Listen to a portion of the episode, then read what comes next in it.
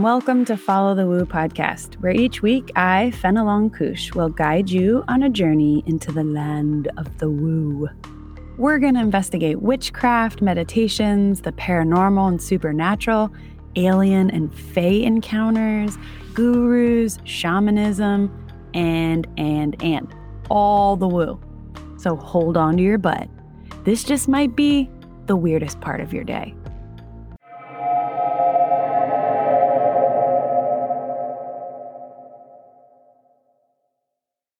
Hello, humans. Happy early full moon in Gemini. That's coming in hot this Saturday, December 18th. This full moon sounds like a juicy one, full of adventure and perhaps even some particularly good fortune which I don't know about you, but I could really use. I'm so hopeful that 2022 is going to have a wildly different energy than 2021 because damn, has this year been a doozy for me. And I know many of you as well. 2021 has been way harder than 2020, which was surprising to me 2020 seemed to be the year that like the shit hit the fan. But I think 2021 has been harder because it's the reintegration after the shit hitting the fan. So 2022, I'm coming for you. I am super pumped about my guest this week, Michelle Belanger, who many of you have heard of or seen on some of your favorite paranormal TV shows. Michelle is an occult expert, psychic, educator, media personality, and author of over 30 books on paranormal and occult topics. 30 books. She's a major researcher and she's also a vampire. I've been wanting to chat with Michelle since I first saw her work on one of my favorite paranormal shows, Portals to Hell. For those of you who think you heard that wrong, let me assure you Yes, I did say vampire. There are, in fact, thousands of modern day vampires that live all over the world and practice various ways of feeding, including the most commonly referenced way by drinking blood. Those types of vampires are called sanguine vampires and they feed by drinking human and or animal blood. Michelle is not a sanguine. She identifies as an energy or psychic vampire and does not feed by drinking blood, but still needs to feed off of others to get necessary sustenance. If your brain is exploding with curiosity, I feel you. This is a whole realm of the woo I had yet to tackle until earlier this year. And let me tell you, it is such an incredible rabbit hole to launch yourself into. Stephanie Bingham who has been on Follow the Woo multiple times now, episode 22, 32, and 38 so far, introduced me to one of Michelle's most popular books, The Psychic Vampire Codex, which I didn't just read, I consumed, which is very vampiric of me, in like two days because it entirely blew my mind. From then on, I knew I had to interview Michelle and dig into her amazing brain and ask some of the questions that started swirling around my mind. In part one of this two part interview, we talk about Michelle's woo background, when her first vampiric tendencies kicked in, the vampire house she created, House Kheperu, the different kinds of vampire castes, reincarnation, the reality or lack thereof, really, of paranormal TV shows, inhuman entities, and more. Honestly, I could talk to Michelle forever, and I still have about 4,000 questions for her regarding vampires and the land of woo in general. I have a few notes for you regarding this episode. Number one, the term edge lord pops up a few times. This is generally someone who expresses opinions that are super nihilistic or contain references to other taboo topics which are deliberately intended to shock or offend people. Two, Michelle references the satanic panic. And just in case you don't know what that is, it was a moral panic that consisted of over like 12,000, I think, unsubstantiated cases of satanic ritual abuse. And that started in the 1980s and spread throughout many parts of the world by the late 90s. The Satanic Panic originated in 1980 with the publication of Michelle Remembers, and it's a book co written by Canadian psychiatrist Lawrence Pazder and his patient and future wife, Michelle Smith which used the discredited practice of recovered memory therapy, which was basically like a combination of hypnosis and other modalities, kind of like that. And they made these sweeping claims about satanic ritual abuse. The allegations involved reports of physical and sexual abuse of people in the context of occult or satanic rituals. And in its most extreme form, these allegations involve a conspiracy of like a global satanic cult that includes the wealthy and powerful world elite, in which children are abducted or bred for human sacrifices, pornography, and prostitution. If you heard my episode on Sherry Shriner's Doomsday Cult, which is episode 13, you'll note that some form of this panic is still occurring today. I just pulled that from the internet to kind of give you a concise overview of the satanic panic, but we have referenced it so many times in past episodes that if you're wanting to get into it more, I really do recommend researching further because it's a fascinating phenomena that is happening. And I think it says a lot about humans and their fears, really. Number three, We've talked about the jinn before, which Michelle brings up, but just in case you missed it, the jinn are supernatural creatures from early pre Islamic Arabian religious systems and later in Islamic mythology and theology. The jinn are not innately good or evil. They also may represent several pagan beliefs integrated into Islam. And Michelle's not the first guest who I've talked to about overlap among the different entities, you know, fae, jinn, aliens, etc., etc. Number four, Thelema. In case you forgot, that is an esoteric and occult philosophy and religious movement developed in the early 90s by Aleister Crowley. And he was a writer, a mystic, and a ceremonial magician. You've probably heard references to Crowley in many, many episodes of Follow the Woo. So I'm just reminding you. Number five, about 35 minutes in, I do say people incarnate together, but I meant to say reincarnate. I got so excited by our conversation that I may have jumbled a few of my words. Finally, it seems especially timely for this episode to be released because Anne Rice, the best selling author of The Vampire Chronicles, passed away on December 11th of this year, just a few days ago. I can't imagine you've never heard of her, but if the Vampire Chronicles title doesn't ring a bell, perhaps Interview with the Vampire does. These episodes and their titles are dedicated to Anne Rice and her glorious storytelling abilities. Rest in peace and power, Anne Rice. On to part one of my interview with a vampire, Michelle Belanger.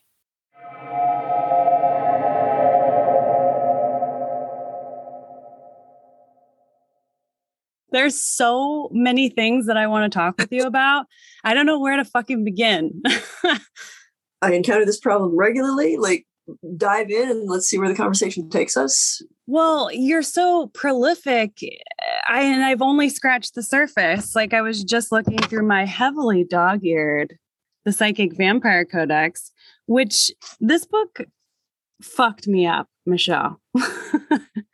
Do you hear that often? Yes. okay.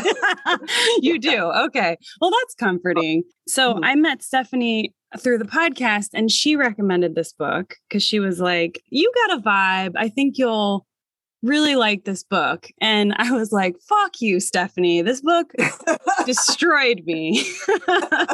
I really read it in yeah, it was like 48 hours. I was through it. I stayed up all night one night reading it. And my partner was like, What happened to you? And I was like, I honestly don't know. Do you get random people who just come to you and say, Hey, I read this book and I feel like my brain is fried? Mm-hmm. Yeah. And how do you respond to that? I, well with as much care as I can. If I have the the time, like I, I either you know answer the questions or like point them in a direction of like where to get some answers for the questions. It's helpful that there's a pretty big network at this point because I've been doing this oh god since the very early 90s. So I know a lot of people like, hey, I don't have time to answer that question, but if you trust my recommendation, reach out to this person and they can totally like give you some input and give you a, a chance to kind of chat about that. The yeah. Psychic Vampire Codex was so there were a lot of books that I could have written and published before that, but it felt like the one that I needed to wait to be like the first third party published, my first kind of big thing. I'd, I'd done a lot of self publishing, I'd done a lot of stuff in the underground zine culture prior to that, but I didn't see anyone else with a bead on this particular thing. Mm. And especially not like an ethical one. Like there, there were a lot of occult groups that are like, here, learn to be a vampire and prey upon people with your mind. And I always a little too edge lord for my taste. And I am an old school goth. yes, I've heard. I purchased your shadow work class and and you mm. mentioned that in in that class. And I think you made a joke, something like goths are like the masters of shadow work or something like mm. that.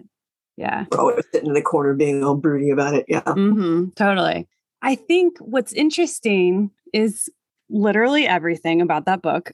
I really, and a lot of my listeners are going to, I know they're on the same page here. They have like no fucking clue about the vampire vampire community at all, mm-hmm. except mm-hmm. for what we see on TV. Twilight, True Blood, and that there was some like maybe ancient, ancient folklore about blood sucking beasts. Mm. So when when I started talking with Stephanie and she gave me this book, I was like, wait a second. Now I had already known that there w- there was another group. There were people who identified as vampires. And I mm. knew some of them actually did drink blood. And I was like, that's cool. Do what you got to do. Like, if that's fun for you. But I didn't know how deep the rabbit hole hmm. went. Mm. I think that's where I called it a frenzy. I just went into this mm. like frenzied state where I was like questioning everything, especially like how many of the vampires are there and where do they congregate and uh, all of that. I mean, I don't I don't even know where to be- begin. I'm just sort of telling you what happened to me. Mm. but I guess I want to back up before we go into the full vampire thing because that's going to be a major rabbit hole. And I want to talk about like your background. You you were a young brooding goth. When did you find out you were a vampire and and wh- how did you get into the woo in mm. general, mm. so to speak? I was pretty much born into woo. I don't know that I would have had a chance to not have an incredibly weird life. So both sides of my family have a history of like just folks are psychic, have, you know, visions, have dreams that come true. And I was raised by my grandmother, who was um, Irish American, and you kind of can't have Irish American without a whole lot of very interesting mythology and mysticism, the idea of like the second sight and fairies and things like that. One of the things to know about me is I was born with a heart defect that gave me a life expectancy of five years. Um, it was the early 70s and the ability to repair this was was just starting to become a, a thing and it was still experimental so I survived the surgery and was the first at the hospital here to do so, possibly the first in the state. Um, my family, I mean, I remember hearing stories about it. I, I know it was a really big deal.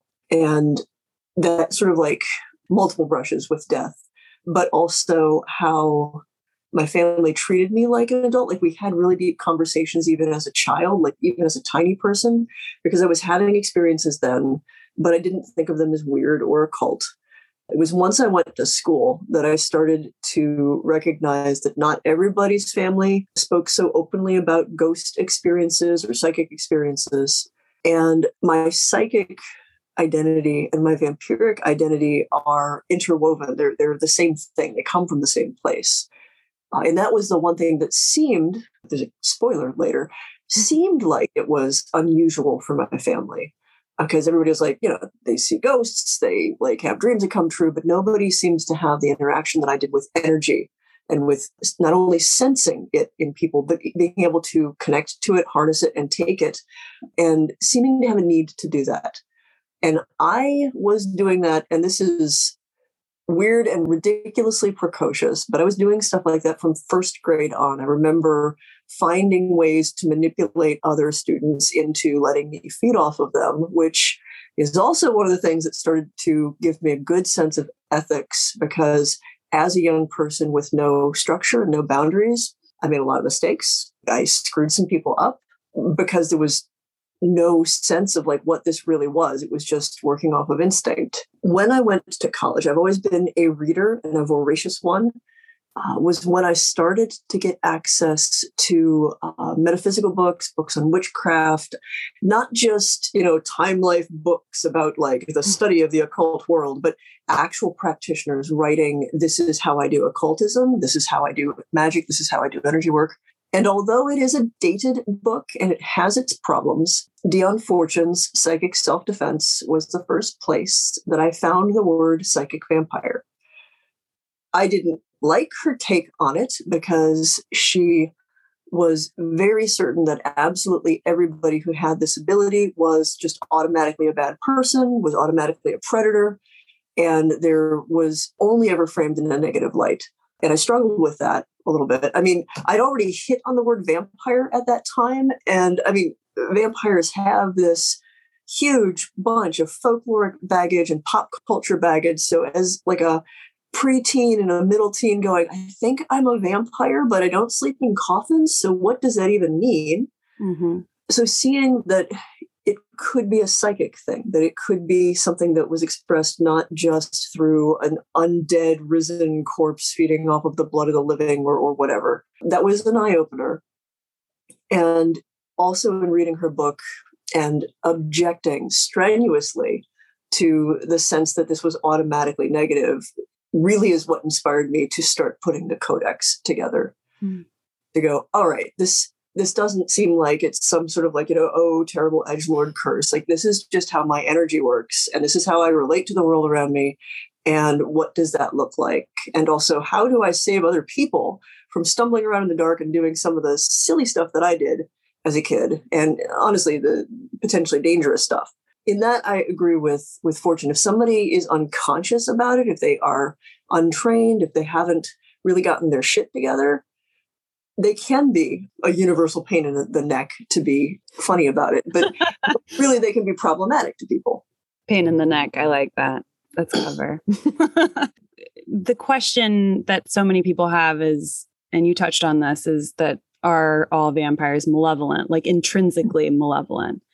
And I think that's it's a lot like witches that we, you know, we have it's still we were just talking about this in a recent episode where one of the Webster dictionary definitions for witch still has the word evil in it. I mean, like mm-hmm. to this day. So I think, like you said, there is all of that baggage. You were going through this and learning this, and you wanted to create the codex to sort of, I'm sure you had to do a bunch of research and kind of dig into that and read more and and meet different people to create that book. But I mean, when did you start finding other people who were like you? Because that must have been like a very pivotal part of your growth. That absolutely was. So, this is where it's hard to separate my psychic identity and my vampiric identity and my goth identity, as well as the, the artsy stuff that I was doing. So, I started up a Gothic literary magazine in 1991 when I was in college because I was bored the college that I got a full ride to was just not challenging me. So I decided to just publish a magazine in my spare time. And on the surface, Shadow Dance was about fiction and poetry. It was very, very like syrupy goth, deeply dark. Like, I don't really like to read poetry anymore because I read, I, I would get stuff. It was an international magazine. It was ridiculously big for something that I was literally copy and pasting physically together on the floor of my dorm room. it was the 90s. it, it, was the 90s. That's what you did. put it all together with like little bits of tape, and you ran down to Kinko's or someplace, and then you you spread it out. And uh, I mean, I had readers in I remember uh, Cairo and Osaka and uh, all over Eastern Europe, Western Europe, Canada, the U.S. But again, on the surface, it was just fiction and poetry. But everybody at that time was trying to find a way to explore their magical identities during the satanic panic when you really couldn't be out about that. And although the witchcraft, and especially like the, the Wicca movement was starting to be there, and there was a lot of new age stuff going on from the 80s, it was very white light, very like light worker. Mm-hmm. So you were still ostracized if there was even a tiny little hint of like, hey, I might like nighttime. So, in reading people's stuff, it started to be obvious that some people were talking about real experiences or they were very thinly veiling autobiography in their short stories. So, we started to uh, communicate and, and just have pen pal networks behind the scenes. And that started to grow into uh, an organization that I founded called the International Society of Vampires, the ISV, which ran from well, probably 93 to 97. Uh, it overlaps a little bit with House Kheperu. That was more a network of folks who identified with the vampire in some capacity. I didn't have any restriction on it. Like, is it a magical identity? Do you find that you're a psychic vampire? Are you a blood drinker? I, I didn't care. I wanted to give everybody a place to just talk about things. So, in a lot of ways, it was like a physical version, a newsletter version of, of a forum, an internet forum now, like Vampire Reddit, only we're doing it all through snail mail and exchanging one another's addresses and just talking about, like, hey, this is what I experience and this is what you experience. That was not the only place at the time where that was happening.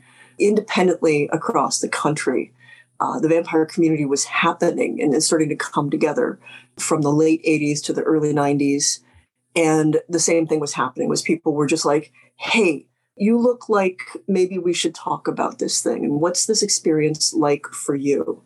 And at that time it was individuals or small groups interestingly very separate but parallel to the witchcraft community and the reason we were separate was although we had a lot in common, and I know I tried to get involved in a couple of Wiccan and pagan covens. The we were too dark. Like like the very thought that there was vampirism, that there hmm. was even having an association of like, well, I feel like I do more work with spirits and the dead, and that was too much. Uh, it's really hard the way things have changed now to put my brain back in what it was like back then, where I was literally barred from participating in circles with pagans because I was too dark. I had a Wiccan friend whose whose coven kicked him out simply because he came over and hung out with me. And they were convinced that I, as a vampire, would feed on all of their power through him. Oh, like boy. it was ridiculous that taught me a couple of things. The marginalized, who I assumed was, you know, we're all in this together. We're all on the outside, right? So we should all hang together. Actually, that's that's not often how that works. I'm not sure the vampire community would have developed as a community if the greater magical community at the time was not reacting with such an extreme pendulum swing to white light as a way of proving that they were legitimate in the face of the satanic panic. Mm-hmm. That's a huge box of bullshit that you can talk about forever. And it, it's still, mm-hmm. I mean, my mom was really into the new age movement in the 80s and the 90s. And I remember like all of the the people that she was communicating with at that time were were so love and light only and even as a kid or, you know, a teenager, I knew there was something wrong with that. I knew there was something fundamentally wrong with just the love and light. And now I still talk about it all the time on the podcast about the importance of shadow work and how mm-hmm. I always say, fuck love and light. fuck it.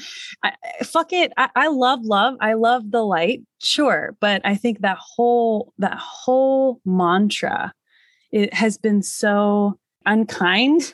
it's been so disruptive to so many other communities, other ma- magical communities. But it's interesting that you said that that was actually like the impetus for mm.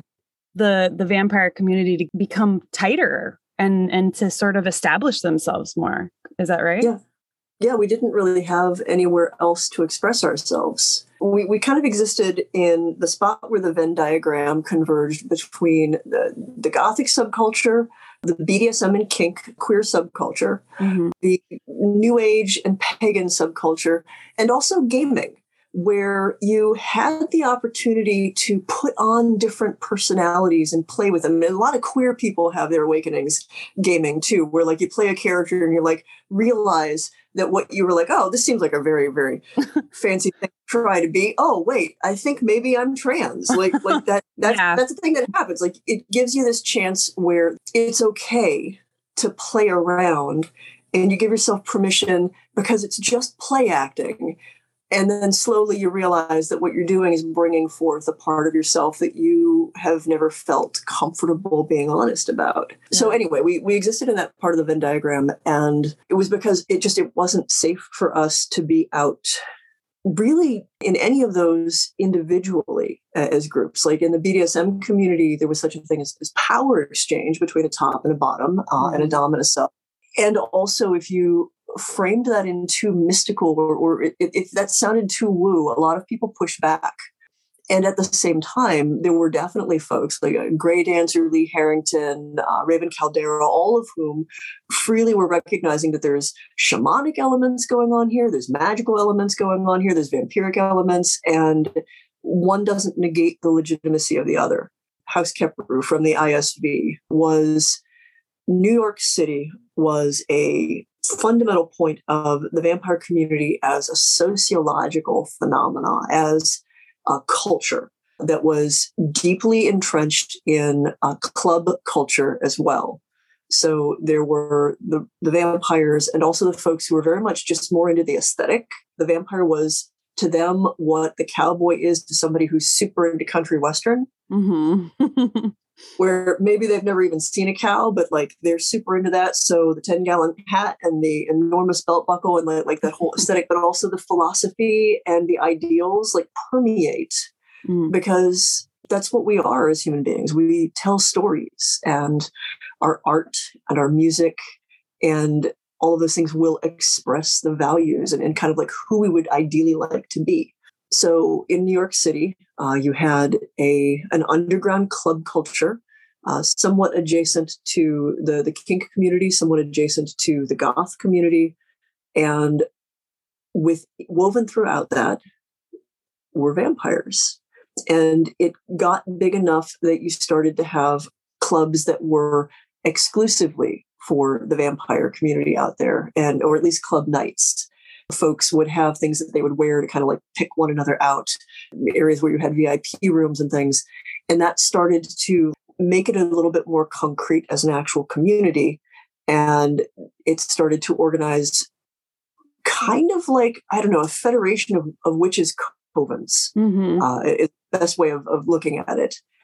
And that gained some momentum once the internet came about and so we're talking 96, 97, where folks started to reach out very easily over state boundaries and in a way that allowed for a lot more communication, a lot swifter communication than what we had been doing in the zine culture. And suddenly there was an international vampire community of, of, people going, Yeah, I've got a little group over here, I've got a little group over here. Uh, what are our shared values? And I don't know, it was really interesting to be on the ground level of all of that. Well, it was also this amazing fertile ground for um, collecting anecdotal evidence. And right, I mean, you were able to listen to so many different people's ideas about what it meant to be a vampire. And uh, just so my listeners understand, I know that you divide vampires up in the psychic vampire codex into three castes. And that's your world that's non, you don't drink blood. But then there's also a whole other world of vampires that do drink blood And how did uh, like how do you do you communicate with them? Are y'all copacetic with each other? You know, like is it like cool? So in 1997, when I face planted into the online aspect of the vampire community, uh, most of the folks who identified as vampires, especially in that New York crew, uh, and it was very influential, were either blood drinkers or were uh, what we call lifestylers. And again, those are the ones where the vampire is to them what the cowboy is to a country country western person, where they they had you know full full on like vampire cosplay.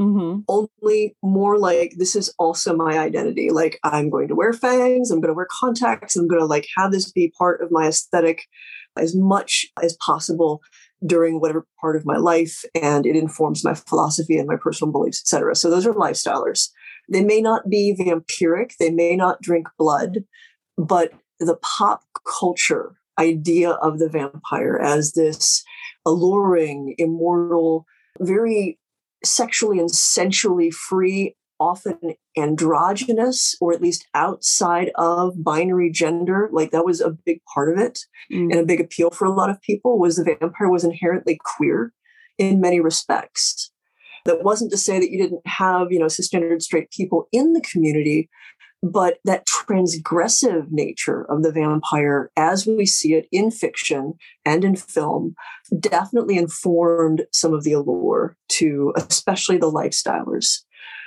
the blood drinkers crossed over a little bit more with the kink community, although they were they will always be very quick to say it's not a fetish. There's a sense that there is a need, that this is something that is fulfilling a, a deep quality of, of like who they are. And the blood drinkers themselves are split between uh, what you can think of as mystical sangs, sanguine vampires, and medical med sangs, where some of them are no woo, no woo at all, no psychic anything. There's no such thing as energy. It is all just nuts and bolts, physical stuff. And they are literally drinking blood to meet a medical need, which they generally believe science might catch up to being able to figure out like why they have this need. Mm-hmm. It's a very materialist approach, and they tend to be atheistic or at least non-theists. But also, you've got the other sanguinarians for whom blood is a carrier of energy, and it's a, this this ritual exchange and this kind of intense psychic and, and mystical communion the main thing to take away about when we say vampire community. It's a little bit like saying pagan or which community mm-hmm. because you have such a vast diversity. Like each individual person's interpretation and expression tends to be unique to them. And by definition, the community encourages that. That right. we are understand like who we are and what we are and express that in a way that is comfortable for us. Yeah. Well, I was thinking about this whole process and, and you're meeting these different people and you've got all of these different ideas and people are like you said each individual has their own way of how they express it and how they define it and it can get a little hairy. But i imagine you found patterns because that's what it seems like i read in in the book. What was it like when you met someone who fed like you specifically you know how you explained when you were a kid and you knew that you were you were sort of naturally doing that what from first grade on if i had only been contacting people through email or physical mail i'm not sure i would have had the aha moment but interacting with some folks like in person and mm-hmm. there's there's a sense of, of connection of like recognition when you see someone like hands-on doing a thing. I'm, I'm not sure how to put it into words. Like I, I made up terms to explain it like this beacon this sort of like mm-hmm. highlander effect of like walking into a space and you know when you're psychic you pick up a lot of things about people. And although you can't necessarily like diagnose every psychic around you if somebody else is kind of resonating on the same level that you are it's not uncommon for your attention to be drawn to them, for there to be this sort of like sense of like, I should have a conversation with that person. Mm. And I was definitely starting to recognize that. You know, I'd go to an SCA event or I'd go to the Goth Club or I'd be in class and somebody would catch my attention. I would spend some time going, okay, why why does my gaze get drawn over there? Like what's going on with that? And just picking that apart and going, okay, is it because of the way they look? Is it this? Is it that? And when I had no physical reasons, I had to get over the fact that I'm an incredibly shy person, can't mm. tell anymore, and that that social anxiety of like just go up and talk to them. You know, how do you start that conversation was always fun. Of like, hey, hi, uh, uh, hello. I will say that the most hilarious experience I had of that from the reverse was I was using the computers at the local library in 1997 when a bunch of high schoolers who were meeting at the library after class just like I saw a little nod of them. And I'm just, you know, trying to answer my email. And I hear, you know, and they're just, they're all like, you know, stealing glances and like just not being subtle at all about it. And I kind of like just kind of clock them out of the corner of my eye and watch them basically play rock, paper, scissors until some someone pulls the short straw and has to come up and go talk to me. Uh-huh. And he very, very awkwardly like sidles up to where I'm at. And he's like, uh, uh, that's a neat ring you have. uh, uh, do you practice magic? You seem really interesting. There's something about your energy. We can tell. just, just, just word vomits. And I'm like, yes. And how old are you? And hang on a second. This is a lot. But also recognizing, like, I remember being that kid. Uh, I remember having being absolutely certain that there was no one I could ever ask those questions to openly. Mm. Uh, and I think a lot of us go through that for various aspects of marginalized identity. Mm-hmm. So I, I, set up an arrangement with them. I was like, okay, it's it's public library. I'm here for internet access and things. If you guys are here and you want to just sit and ask me questions for 30 minutes when I'm in town or when I'm around here, cool. But you're not coming over to my house. We're not doing anything private. You're out in public where people can see uh, because I just don't want any like weird anything. Mm-hmm. Uh, Good boundaries. necessary boundaries. Yes. Again, just coming off of the satanic panic where it didn't matter if you weren't doing terrible things. If they mm-hmm. thought you were doing terrible things, you could still end up on death row like Damien yeah. Echols. Yes. Yeah. I just went down that rabbit hole recently. Yeah. It's a fascinating story. So, when you met people who you said it was kind of hard to put into words what it was like to be around people, yeah. you kind of had to physically be around them and feel what they were doing. When I first got into a group of people that were just as weird as me, it was so heartwarming. It was this mm-hmm. buoyancy, you know, there was this feeling of like, wow, you can kind of do anything. It felt so empowering. Now you had already had the poetry magazine and all of that, but when you really got into working with other people energetically, did I guess that's when House of Kheperu came, right? Is that when it yeah. felt like your family? Yeah. So it's almost like psychic ASMR, like that, that like you like suddenly get chills because like there's this something hitting you on a level that it's about being seen all of us have many aspects to our personality. There's different things that we like. And, you know, if you're like super into collecting baseball cards and you find somebody else who's into that, like you connect on some level. But also, there's probably layers to your personality and things. And the question is, is like, what's most important to you? Like, what lives at your heart? Hmm. What's the secret core of you that you're afraid will never be seen. And that moment where you run into one or two or five people who've been harboring the same thing, and suddenly you realize you can be yourself unreservedly uh, around them. There's a deep magic to that. So, connected with my psychic stuff, the vampiric stuff, was trying to figure out like wh- where did this come from? Like i was born this way and, and why? Uh, i'd had past life memories from the time i was tiny as well. That's a whole other journey. Again all intertwined. But in developing my particular beliefs about vampirism based also on like observations and conversations that i had i don't think that everybody who's vampiric is you know a reincarnated soul that carries that on them. Hmm. but I became convinced that at least some of us were, that this was something that we were, like on a deep, profound level. over cycles of lifetimes. And if that was true, I told myself, there had to be people who were, you know, not merely like me, but who were connected, that we had been, you know, lost over time, we would, you know, feasibly recognize one another.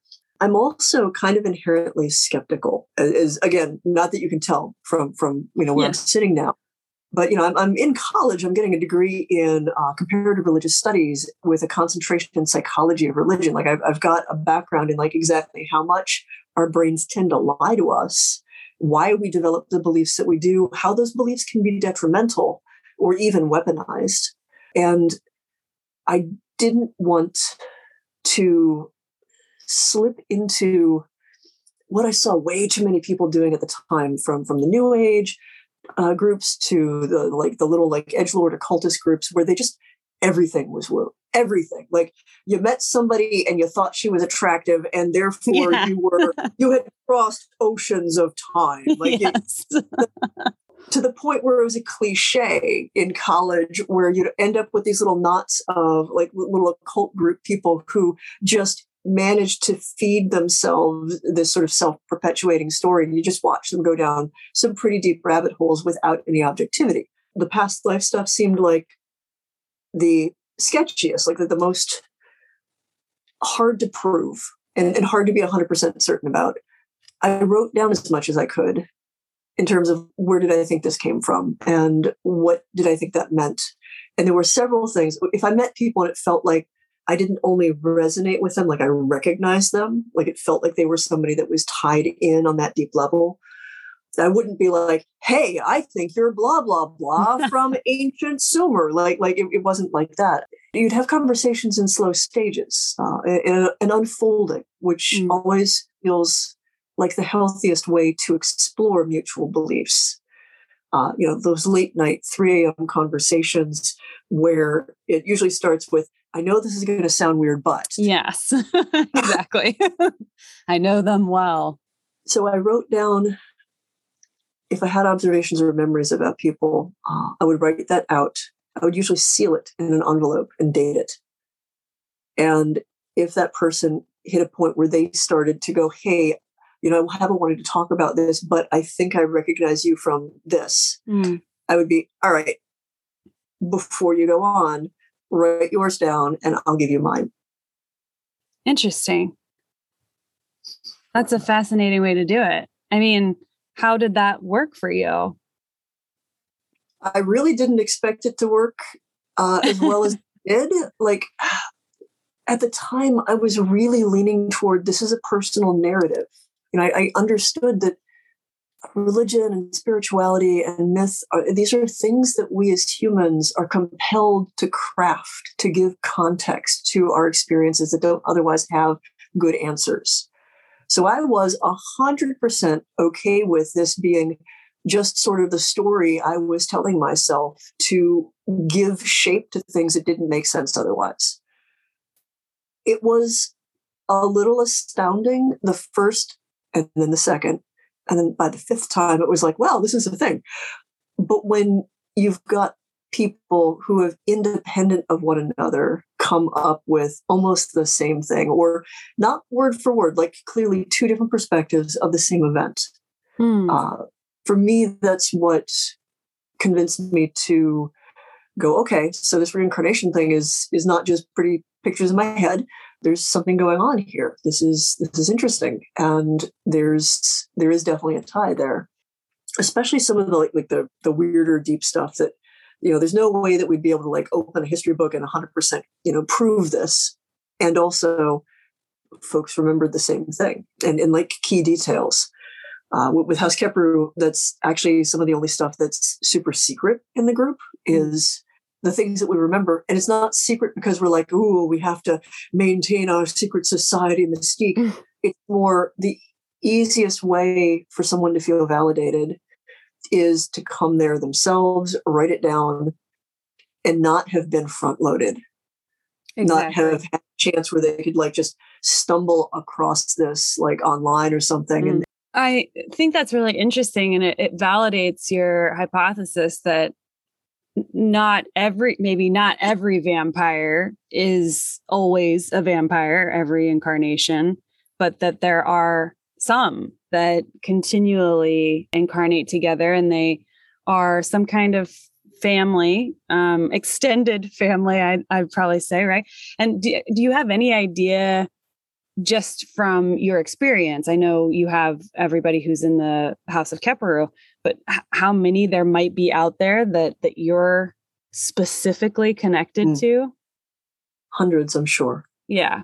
I've i've tried to like think about it because so so this gets into like the deep upg weeds like like it feels like a soul group and it feels like we were connected uh, at some some key points and we connect ourselves to a temple and you know there, were a lot of folks involved in that at different levels of administration and participation.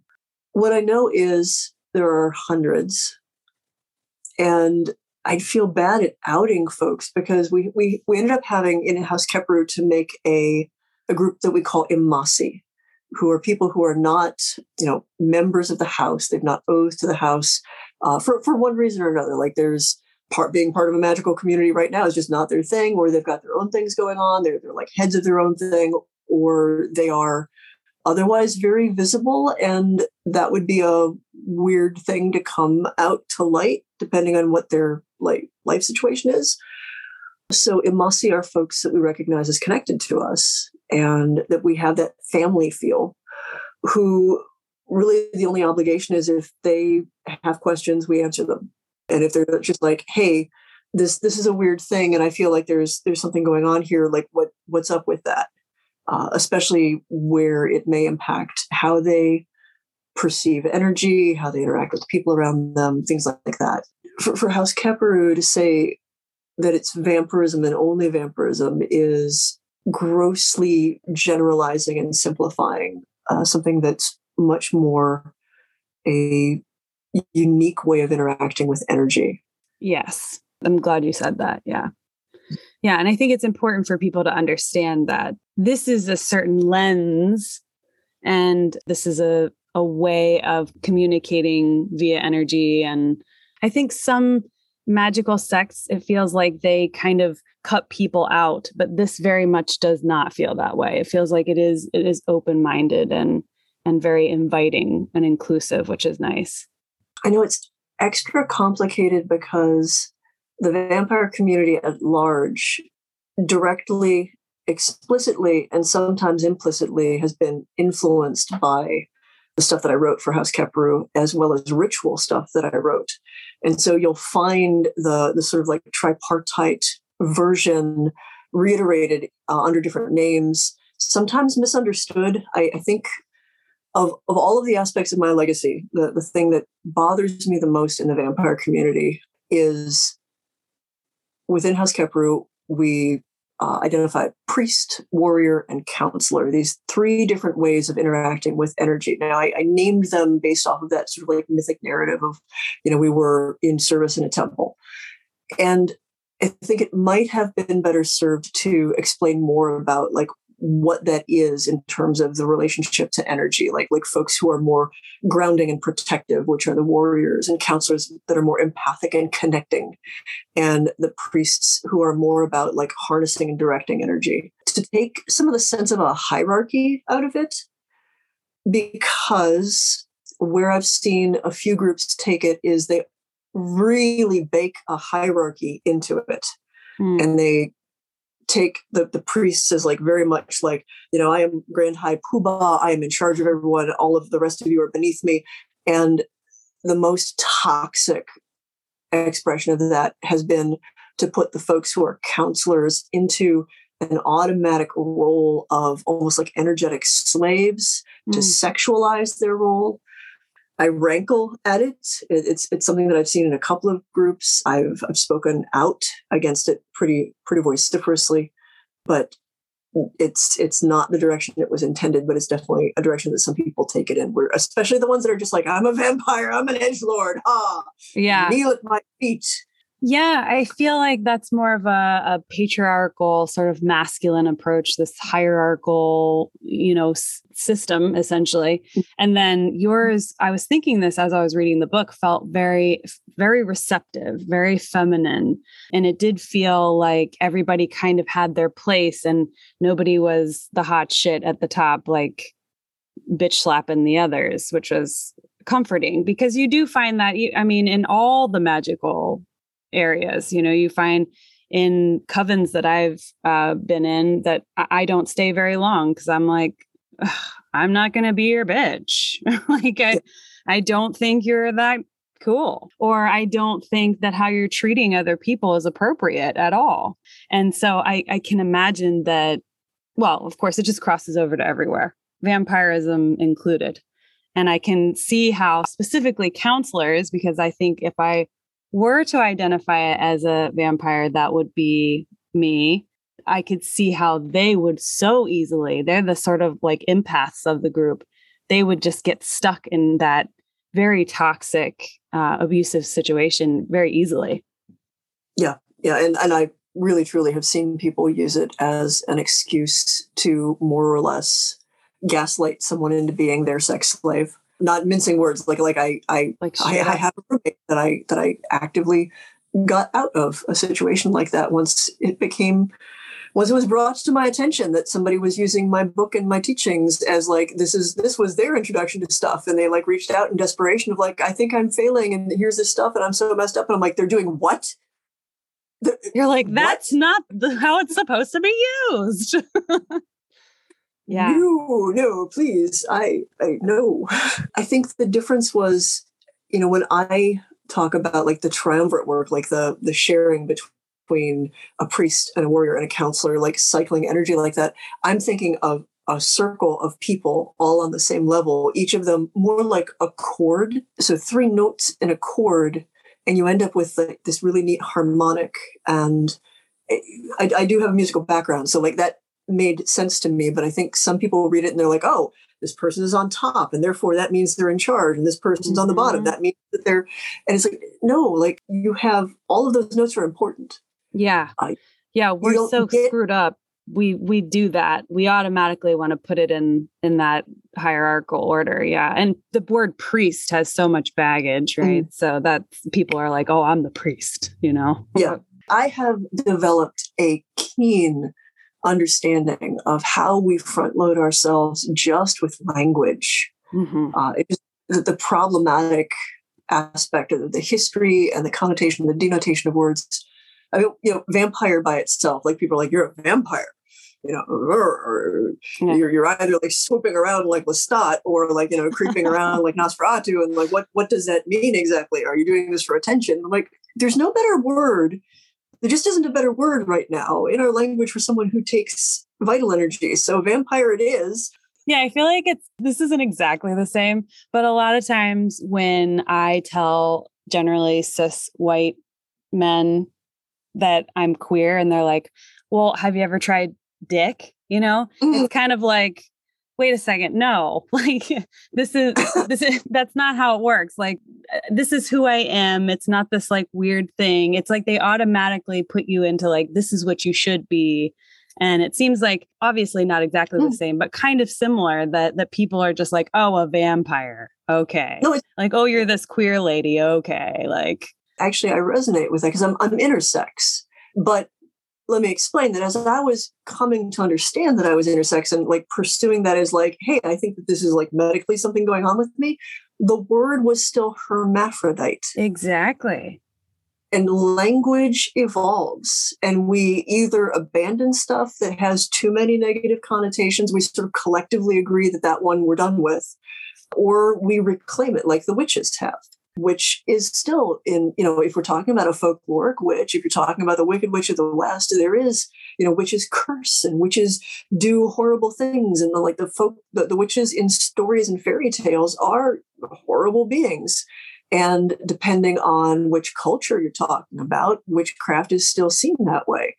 And also, there are plenty of folks who are practicing witches who it's a very different thing. That idea of reclaiming a term to either revitalize it or to rehabilitate it or or honestly to just take it and be like no no there's this one thing it has in common with how we are and mm-hmm. just rest of it we're just chucking yeah i'm big on reclamation of words i think witch queer I mean, I hadn't thought about it until you blew my brain up with this book, but vampire also.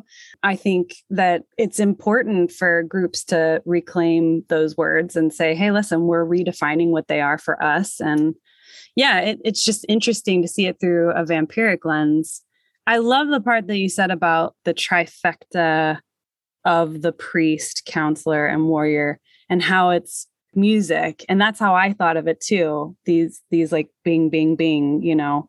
And it reminds me of witchcraft as well you know? I mean it's mm-hmm. that that cycle that circle of energy that you're working with. And i think that's really interesting that that's how you work. I would love to be i know p- the pandemic has been hard to be around anyone but it would be so great to be in a room with a warrior and a priest and like feel what that's like i imagine it's it's palpable that that exchange. I mean it, and and and probably i'm just like intuitively i'm feeling like it's probably like an immediate feeling. I know it's there.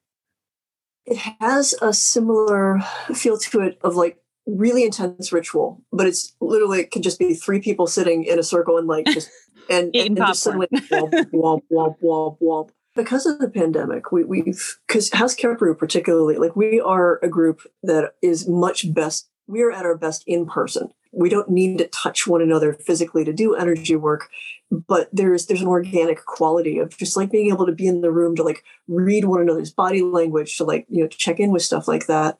And it is certainly less intensive. It's not as hard if you're in the same space to visually see one another and connect energetically. Uh, it right. takes a certain investment of energy, a certain endurance to be able to do it at a distance. It's not impossible to do energy work at a distance, but it's a bit of an adjustment. It's mostly a mental adjustment to like even realize that I mean it's energy, so really does it have to be geographically focused? Like right. if you can connect to a person, if you can use some sort of uh, you know, some sort of little object to like anchor yourself to them. If you can use their image, if you can use the sound of their voice in a Zoom meeting, you can connect and do ritual. But it had a steep learning curve. I bet. Yeah. I feel that way as well with the kind of work that I was doing. Yeah. I mean, in all industries as well, just like regular jobs, but also yeah. magical workings as well. Yeah there's that anecdotal sense that magic and technology don't play well together. And it's it's, it's true. Like if i have not like taken my technological things and like basically consecrated them treated them the way i do any ritual tools things do not work. And it's not only because I am uh, a, a, bit of a Luddite and uh, a Gen Xer that's like, you know, almost old enough to kind of be a boom. Well, I was raised by the same people who raised boomers. So uh, there's, there's semi boomer. semi, semi boomer sometimes. Uh, For the listeners, she is a good yeah. boomer. We, we researched her. She's, she's yeah, nice. It, it, it's more just being aware about attitudes that we absorb without realizing it because we're steeped in them. Uh, mm-hmm. Uh, and so a certain hesitancy toward technology is is definitely something that yeah. I developed with stuff. So so that aside from it was just like learning uh, where the limits are, and also, you know, that you're not sending the energy through the through the actual wires. You're leaping distance. You're focusing on on people and, and you know the the black mirror, the scrying mirror of your computer screen or your mm-hmm. telephone is just one more vehicle, one more focus for for magic. If you are able to get the plasticity of mind to to think of it like that. Mm-hmm. It's interesting you brought this up, like the the scrying mirror of of the Zoom of the the laptop screen because I've been doing these interviews for this podcast in my closet. And without getting too far into it, a bunch of fucking crazy shit has happened since I started this podcast. amazing synchronicities, the weirdest stuff. And I've already had a number of weird things happen to me, but it's just been condensed in this period of time. And a lot of people started to tell me, you got to really be careful with cleansing prior to your interviews and after, because mm-hmm. that's essentially a portal to mm-hmm. whatever's going on over there. And I'm talking to a lot of people who work with the dead. Sometimes mm-hmm. they don't really know they're newbies. So who knows what's hanging around and coming through possibly. But I've had to really be careful with what, how I, I mean, I wear the scarf, I have like things that I wear every single interview because it, it, I have found that weird shit happens before and after these interviews if I if I'm not careful. And not always like the good weird shit, you know mm. what I mean? Mm. I imagine you're you're very good at grounding and cleansing at this point in your your spiritual development? At this point, at this point, although I have a hilarious story, and I don't think that I've I've told it explicitly. So, okay. so um, House, House we since 2000 we do uh, this this gather this sort of like open house where at first it was just like all the different vampire groups that intersected with our, our beliefs and practices could come out and we did you know panels and workshops and everything like that. And over the years it grew to encompass pretty much anybody who does energy work. So it's house Kheperu as the host. We always have a few classes that are us teaching our system but the idea is to create a dialogue and a safe space for uh, you know as much diversity as possible and uh, it also by the end of the night Friday, Saturday, it is just a free for all of everybody playing with energy. Uh, and this was very, very true, especially in the earlier days. So, trying, especially at the beginning, to find a place for 100, 150 weird, queer, strangely presented, you know, goth, hippie, whatever folk to have a small convention in Ohio. in Ohio? in Ohio, in, in, a, in a red county in Ohio, I, I might add a very, very red county. It was interesting to find places that we could actually like do this and, and have people not be like, what the fuck is going on with me? so there was a place called the Purple Lotus, which was uh, short lived, but it was like this sort of like new age place. There was a psychic who worked out of the back of it and they would do classes and workshops and everything and it was it was big enough for our needs at that time. And this particular gather taught me that if people are doing a lot of energy work and a lot of experiment and a lot of ritual and just sort of like theory crafting just because you picked up the cups and the cans of pop and the other trash that they left behind that was physical doesn't mean the room's clean uh-huh. unless you also clear all the other stuff out. You might not be able to see it, but there, there's there's an effect there. So I don't know right away that we left a mess. I get to find out through the grapevine. So so folks were like practicing, like they were trying different configurations of triumvirate work and different ways of like trying to like you know create like a whole bunch of energy and like see like how could they raise the energy in the room? And like what sort of spirits could they like they were just playing just wild 3 a.m theory crafting. And then we were all tired. We were done. We did closing ritual. And we left.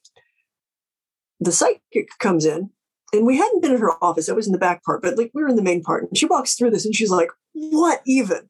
So i don't know if anybody is familiar with the television show the ghost whisperer but it is based very loosely, very, very loosely off of the work of um, Mary Ann Winkowski, who lives out here. So they ended up calling Mary Ann Winkowski out to clear this space out because they were convinced that there were big portals that had been opened. And I'm just like, we really just left a whole bunch of energy, and I think a bunch of dead Kheprians are hanging out. But sorry, I mean, you could have just said something. Like you really could have just been like, "Hey, come and fix this." not like I feel really awkward and we're just going to pay five hundred dollars for the ghost whisperer to like shoo the energy out.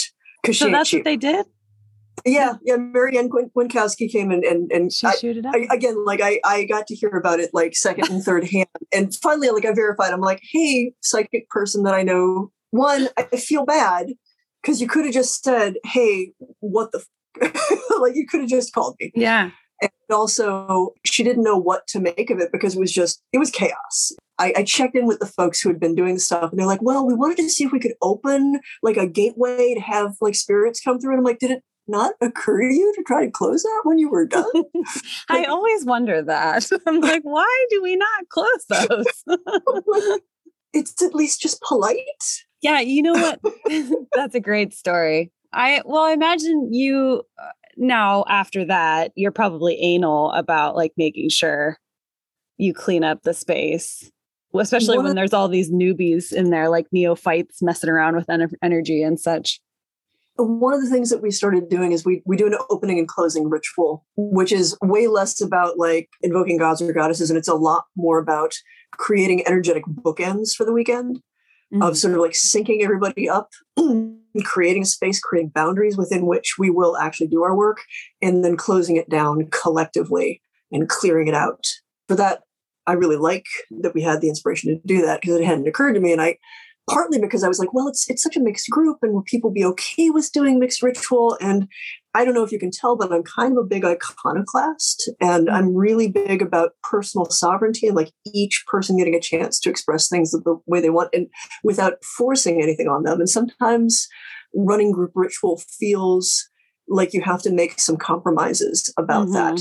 But really, really, truly, just for anybody listening, if, if you ever put on an event that's in person, especially, consider doing a little ritual structure around that event. If it is a magical, occult, or energy work event, because those boundaries help everybody.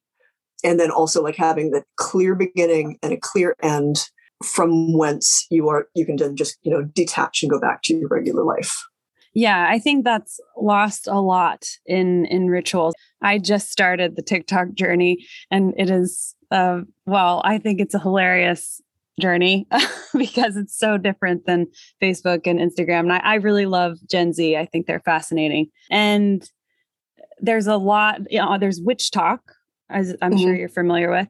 And so a lot of these young witches are coming on and they're like, oh my God, I invited something in and I don't know what to do. Or I used labradorite or whatever, you know, some kind of very intense malachite that hasn't been polished or something. And they somehow brought something in and they're like, I don't know what the fuck to do. And so then the the elder mm. witches of TikTok, you know, I never knew I would say this. Uh, they come and they kind of like save the day but it seems to be like a very common thing that people just want to jump right into magic, mm-hmm. get in there, make a big old mess, and then kind of cry on the way out because they have an entity stuck to them or something.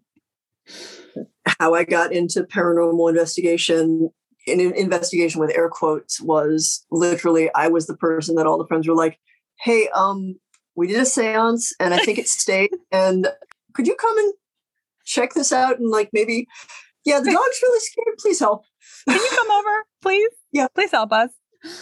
So I'm glad you brought that up because I wanted to loop back around to where I actually discovered you way before the blown bits of my brain everywhere after the psychic vampire codex. I watched Portals to Hell. And I love Katrina. She's a badass bitch. And yeah. I was like so excited to see a woman, first of all, because there's so few women in the paranormal space. And I, I, like the way they do that show because they off they also include not just the technological components of the paranormal investigation, but also mediums and other kinds of intuitives. And I just remember my partner and I would watch, and we're both pretty intuitive. We'd be like, oh, they they'd say Katrina and, and Jack would be like, okay, now we're gonna have that so and so they just say we're to have a medium on now and we'd be like oh we hope it's michelle because we both just thought that you seemed the most authentic now i'm not like bagging on anybody else on the show they probably have wonderful gifts as well but for some reason the way that you dealt with energies seemed calmer and we mm-hmm. really liked that. Let me just say here again like it's part of production. Production wants there to be like a jump factor. But what we liked about you is you didn't seem, now that I'm talking to you, especially, to change your personality at all. You were just nope. very chill. Oh, yeah, there's that thing over there. And you were careful, I noticed, to not call everything a demon. So that's where I discovered you. And and how did you get in to that whole world? You know, I think you started on paranormal state first, or maybe mm-hmm. there was something even b- before that. What came before that was I sort of ended up by by accident and necessity as the media liaison for the vampire community. So from like 96 onward, for a variety of reasons, not the least of which being I could go by my first and last legal name and be quoted in newspaper articles and on, on things. Because anybody in my family who was going to kick me out had already done so because I was too weird on every other level and, you know, queer also. So, like, there was nothing to lose. I didn't have kids who were going to get taken away. I didn't have a relationship or a career that was going to get tanked by being visible about this and just being like, hi, yes, I have a degree. I am smart and I'm also a vampire. And here's what that is. So that had me working I, I have lost count at this point of what documentaries I was on. Um, I know stuff on History Channel, on A and E, on Discovery, something in Norway, some British stuff. Like like like if there was uh, somebody dressed in black who shot up a school, if there was somebody who murdered people, and there was even like the hint of something occult and maybe vampiric, if they had a profile on vampire freaks and somebody wigged out about that, and it was on the news, they probably called me. And if I wasn't directly on there, I was still a source for the reasonable, non sensationalized answers. Yeah. The hardest one was the CNN headline news, which was like a live satellite uplink. So I, I had like tiny sound bites to try to really dispel what they had been pumping up for like weeks of like this satanic panic like vampire cultists have stolen somebody's daughter. And literally i made a call to a friend who was a homicide detective at the time. They found the girl and she'd just run away from home because she was being abused. Anyway so I, I was doing that. And how i ended up in paranormal television was partly that I already had the background in being on camera and being able to present myself in a reasonable way, even when I was talking about fairly fringe and extraordinary beliefs. Uh, I don't know that I would have been on Paranormal State if it was not for Eilfie Music and Josh Light and my books. Eilfie is, she was raised in Thelema. Her, her father was mm. a, a, an instructor. He was, I think, one removed from Crowley, like she's got a she's got a, a very significant occult pedigree that nobody ever trots out. One degree from Crowley? Yeah, yeah, like like one student away. Like like wow. James Music was was a, a heavy hitter and because of stuff that he had been teaching her, she ran across the codex. That, that there's, there's a lot of entanglement there. And before they had Paranormal State, the PRS, the Paranormal Research Society at State College, Pennsylvania, ran a convention called UNIVCon and it was you know various paranormal people. So like the ghost hunters guys were there. And let me see the year that they had me come out to teach it they had jason hawes and, and grant and they had the warren well lorraine because ed had passed away auerbach it's it's a who's who. But they wanted me to come out and talk about vampires and energy work and i did and that happened to also be the one that they were scouting them for paranormal state mm. uh, unbeknownst to me. The first season of Paranormal State production and the director folks had no idea I was a psychic. TV land is weird and they don't yes. always do what I would consider exhaustive research. Like it's very superficial. Do they see you on social media? What do you look like? Is there like a buzzword in your biography? They'll probably like seize on that and not realize that there's like all of these other layers. Mm-hmm. So my initial work with it was as a researcher and an occultist. I wrote articles for this tie in blog called The Paranormal Insider. Uh, and they literally just assumed I was a book writer and uh, an occultist until they pulled me onto an episode. And uh, because of some interactions with Chip Coffey, he was like, You're psychic. And I'm like, Well, well, yeah. I mean, I've been teaching energy work for 20 years now. Like, what, what yeah. Yeah. I, am like, did, who who missed this memo? Like, I've got like eight at, at this point. Like, how? Um, Hollywood. So, no, and, and really, like I, I should have known better. And also, like they only know what you literally tell them, and you have mm-hmm. to tell them five times, and yes. like because nobody communicates. So they had me do a walkthrough, and they were like, "Wow, that was really spot on." Yeah, it's not a big deal. Like if I couldn't sense the energy of people and things around me, I'd be a really bad psychic vampire. Like, what would I do? You'd be like, wow, that's a lot of time I put in for nothing. yeah. So that's the whole vampire thing, though, really. Like, if you are a psychic vampire, you feed off of the energy of other people. Sort of implied in that is that you can sense that energy.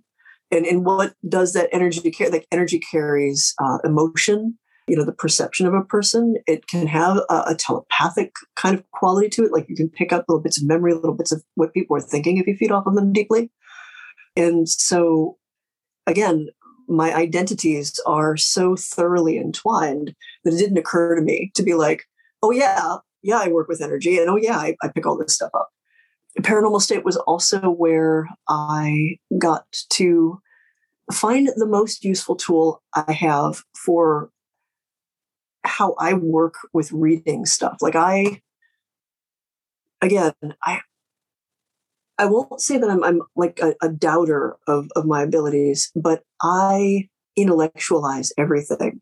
Mm-hmm. And I, with that background in like psychology and everything, I know exactly how much we, you know, unintentionally cold read our environment and how much uh, we project our expectations on the world around us. So, you know, perception is a complicated thing. So if I walk into a place and somebody is like, hey, does this room feel weird to you? Like, I think the house is haunted. What are you picking up? Well, automatically, now I'm like, does it feel weird? Mm-hmm. I'm looking for a ghost. Like, there's all of this stuff rolling around in my head. And it's really hard to be 100% objective about that. And that objectivity is really important to me. Uh, not from a performative standpoint, but for my own satisfaction of like, is this accurate? Yeah, it's like psychic in- integrity. I think um, it's, it's, that you're you're making sure you're coming from a, as much of an objective place as possible.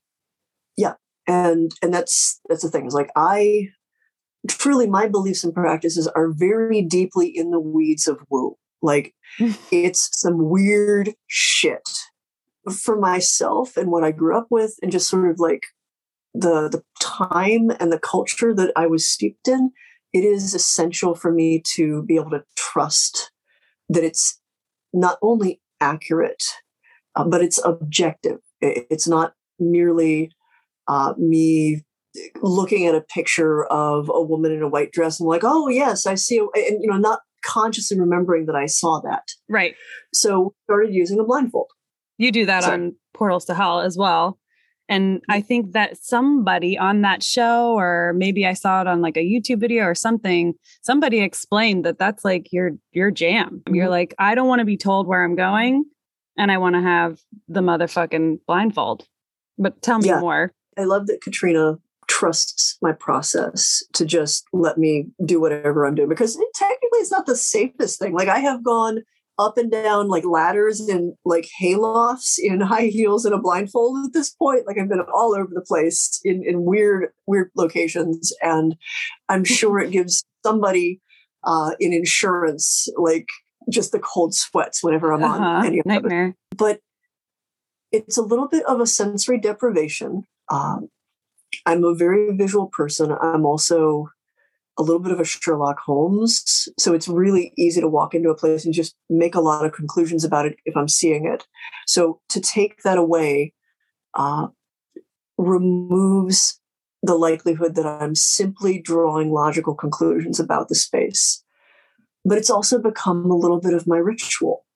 Uh, it is how I have a clear boundary between I'm just you know, here doing my thing, or I'm deeply in this moment trying to read everything in this space.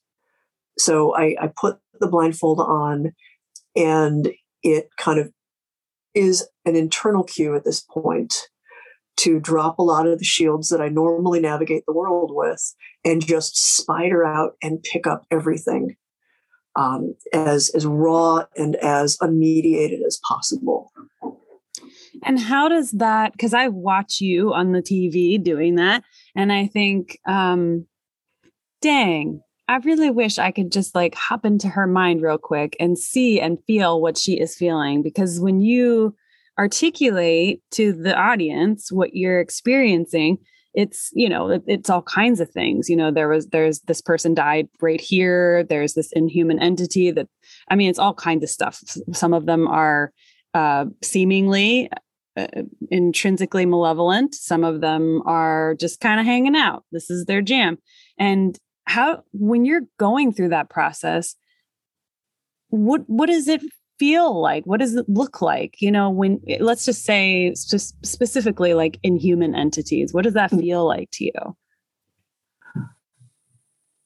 Often i will get emotional impressions and feelings first um, and as i kind of unpack that uh, visual images um, some of which are more uh, like a like personal internal language pointing toward things. So I, I, might get the sense of like a pop culture movie figure, but that's my brain's like language for sounds like this, but we don't have any context for what it actually looks like. The way that I try to navigate, because everybody always wants to know, like, is it a ghost? Is it is it an intelligent haunting? Like they right. want to know, like, is residual? Okay, is it a human or is it not a human? My my yardstick for human versus not human is really like it's psychology like how does it feel?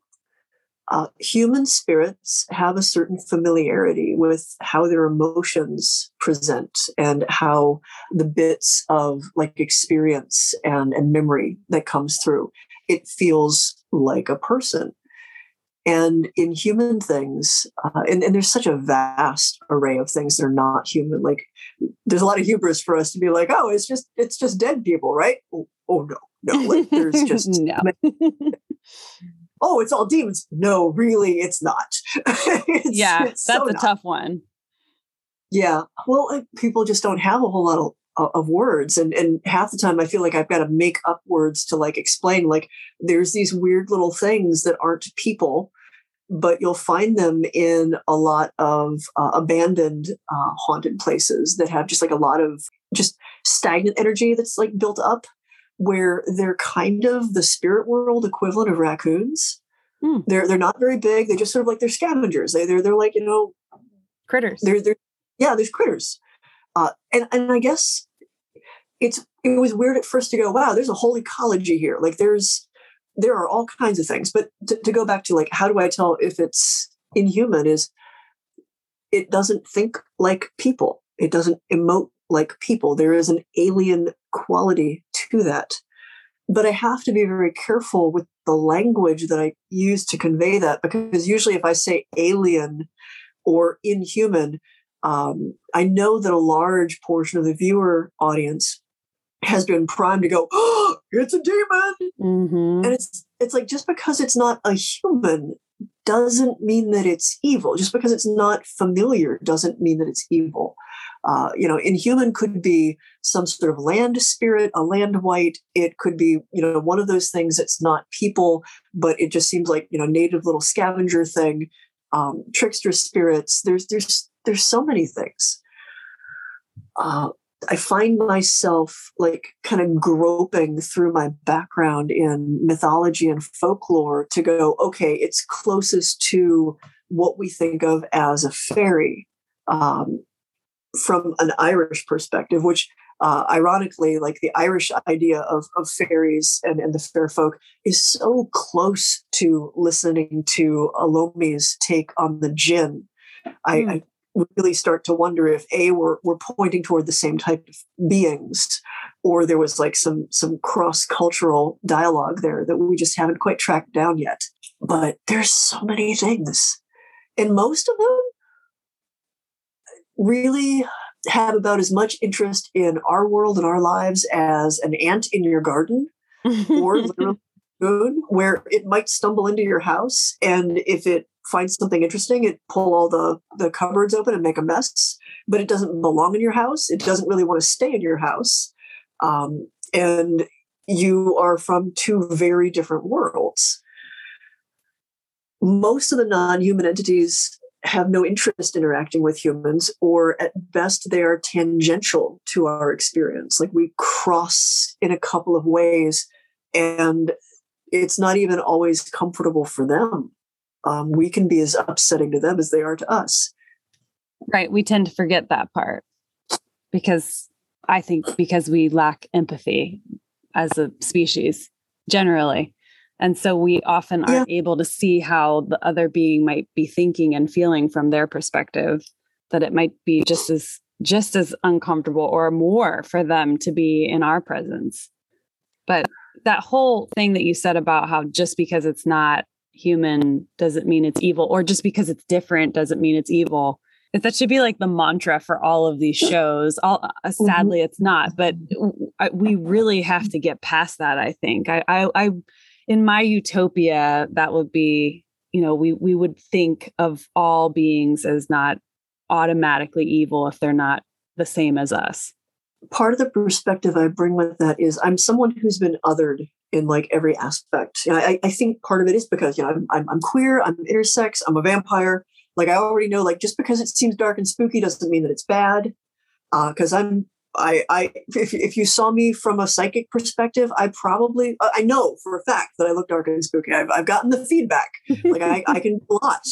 Um, and and like there's there's a very intense energy there. And if somebody had a narrow view, they might take one look at me and go, "Oh, that's a demon too." And I'm like, "No, like there, there's a lot of intent there. Like I'm just I'm just me being me doing my thing." So I assume the same for any spirit unless they behave in some way that is aggressive or, or actively malevolent. The other thing I think is um, paranormal TV has a really bad habit, you know, as a sort of media effect of not only othering, but objectifying spirits. Yes.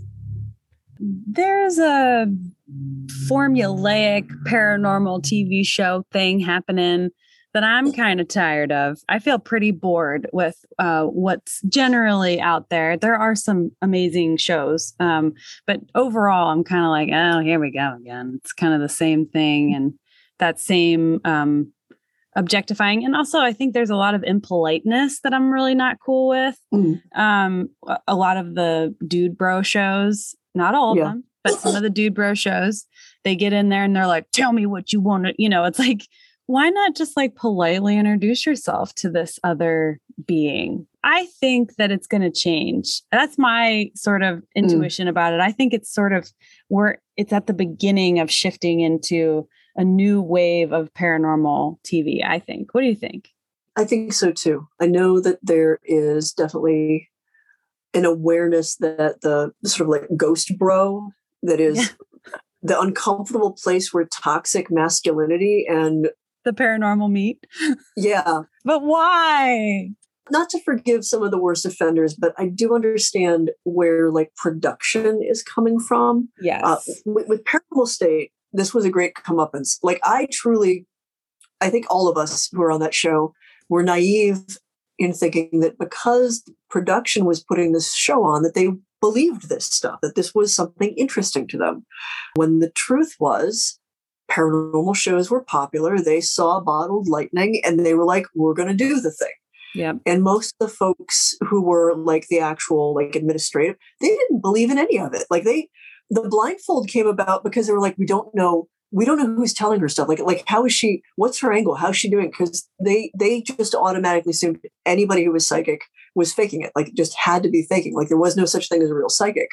They would get progressively weird about it. Like, they eventually had me like park half a mile down the street, and like somebody would come out and mic me, and they would like wait because they thought maybe I had really good ears, and I was just listening in. And I'm just like, I I am doing this because it gives me the best opportunity to like test my abilities and see what the limits of those abilities are and just kind of like get into this groove and have hands-on experience. Like I've learned so much from doing it. I am not here to impress you. I don't care if I'm right or wrong. I just want to have fun, do the thing.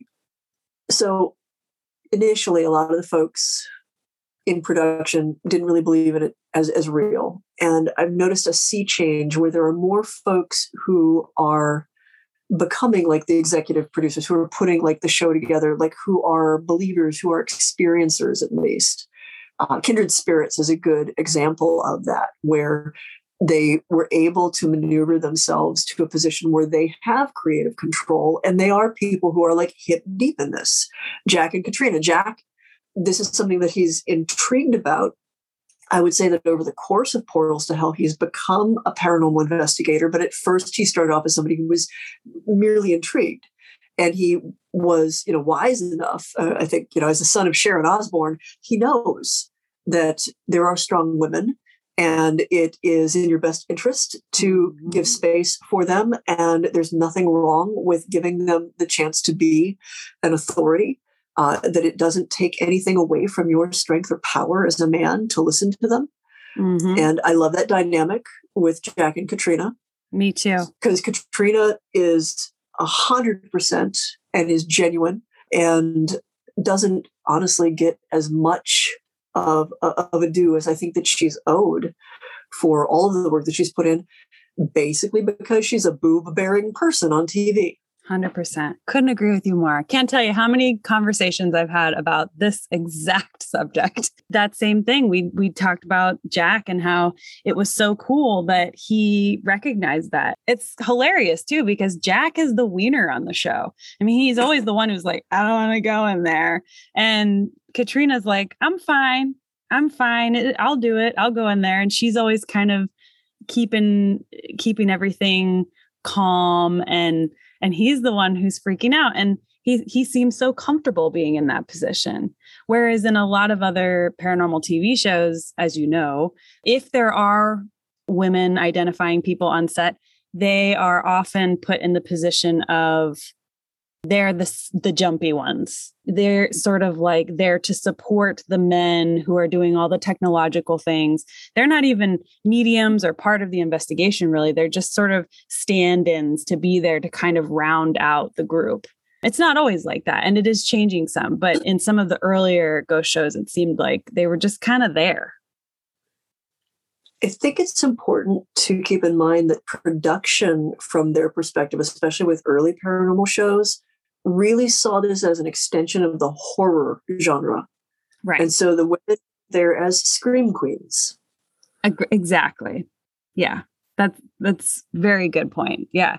And that brings me to the point too that these reality I put that in quotes TV shows are often uh, often mimic horror as well like a lot of times nothing happens in these paranormal investigations and production is like well, we got nothing. Let's pretend something happened. And I have a real problem with that. I, I, I have a problem with that in all quote unquote reality TV. I just think it's misleading and I have a very strong mm. moral compass and I'm like, get out of here. Stop calling it reality TV. I think in this in this area because it's what I'm interested in so much now. I it's almost like you can tell sometimes, mm-hmm. especially in the earlier shows.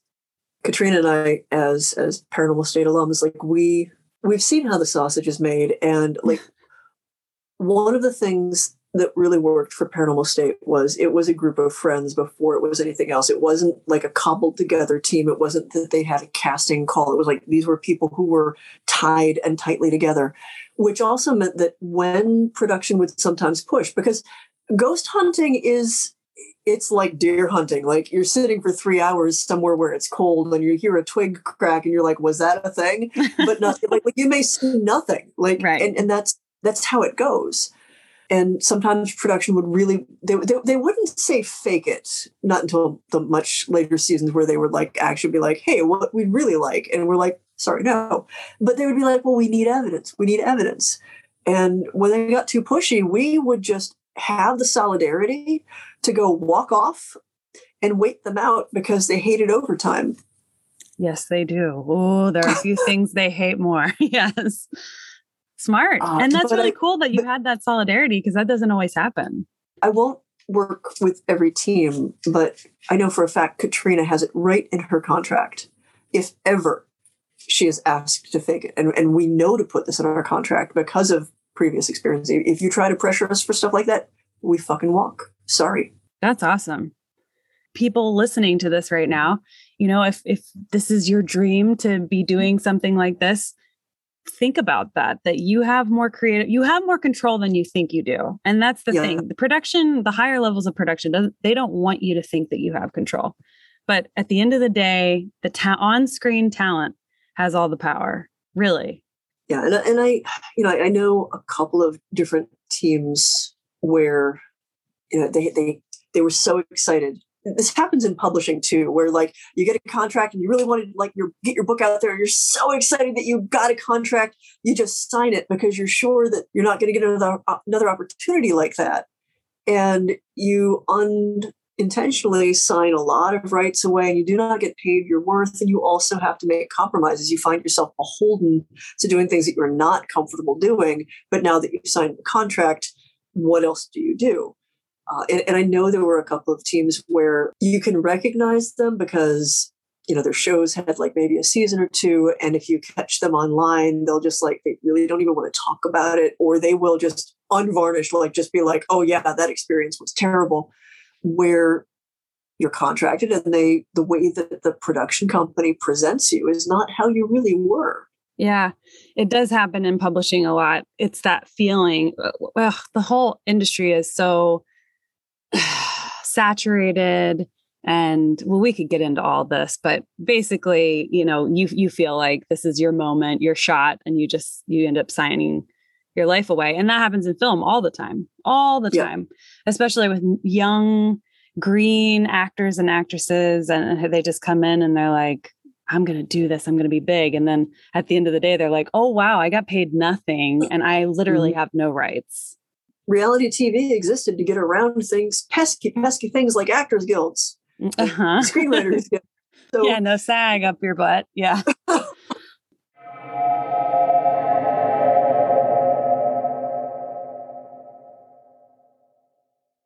I've sort of alluded to this over the past few months, but I had someone tell me this year that I am probably a vampire. And after reading Michelle's book, I think I could perhaps, maybe be convinced of the three castes that Michelle explains, I would be a counselor. They're generally very empathic. And if I understand correctly, they actually feed off of people in a way that doesn't entirely sound like what we think of when we think of traditional vampiric feeding. Apparently, again, if I understand correctly, and Michelle might be like, you got it all wrong. But I think counselors are able to sort of suck up the energy in a crowd of people, for instance, refine that energy, and then release it back into that same crowd. And if this process is unobstructed, it can actually make people in a counselor's presence feel more buoyant and better than they felt upon arriving to wherever they met the counselor. Now, I'm not committed to identifying as a vampire at this point, and maybe I never will, but I've always had a bit of a knack with people that way. And the more I thought about it after I read the Codex, the more I realized that the process that I go through actually does include something similar to what I would define as feeding prior to knowing anything about vampiric feeding, right? So I don't know. It's very curious the process. And if you read the codex, you'll understand this that if you're meant to read the codex, you'll read the codex and it will affect you in a particular way. And it will feel almost like a beacon of light pulling you to a memory of who you really are.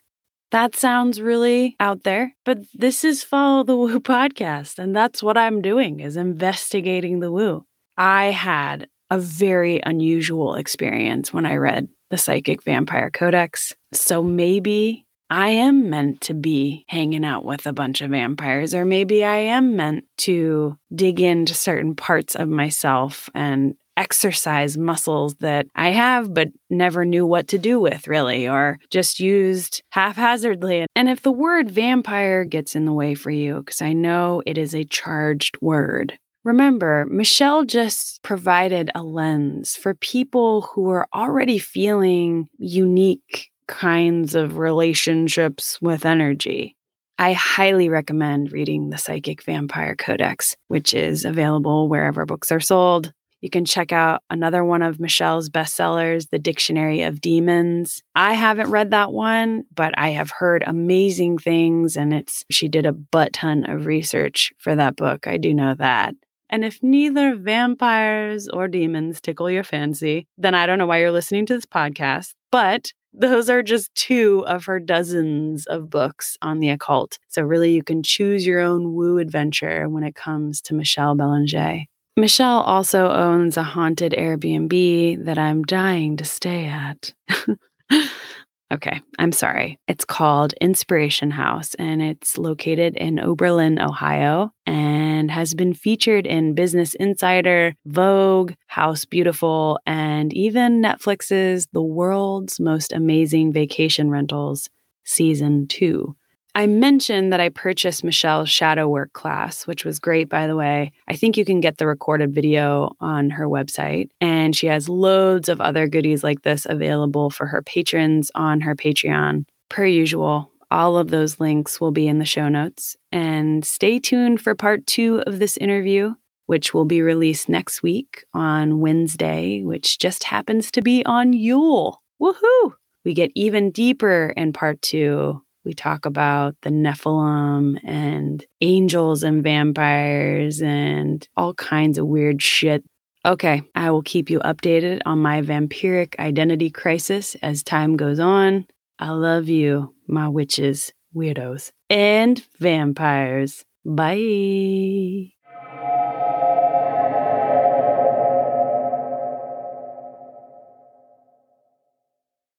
Thank you for following the woo with me today. If you love what you heard, please make sure to subscribe to Follow the Woo wherever you listen to podcasts. And if you're feeling particularly stoked about this show, please leave a review and or rating. You can also support this podcast by becoming a member of the Order of Woo, where you'll get community access and loads of extra goodies exclusively on Patreon. That's patreon.com slash follow the woo. The Order of Woo patrons bolster this podcast and community and allow for the creation of more content, products, services, and events over time. Every little bit helps, and I'm so grateful for the patrons who have joined the Order already. If you've experienced something magical, mystical, or just downright weird and want to discuss it, or if you're interested in sharing your expertise, or if you want me to research a woo topic with you or for you, please email me at followthewoo at gmail.com. Join me next week for another woo topic. And remember, tell the truth, be nice to each other, and if it feels right, follow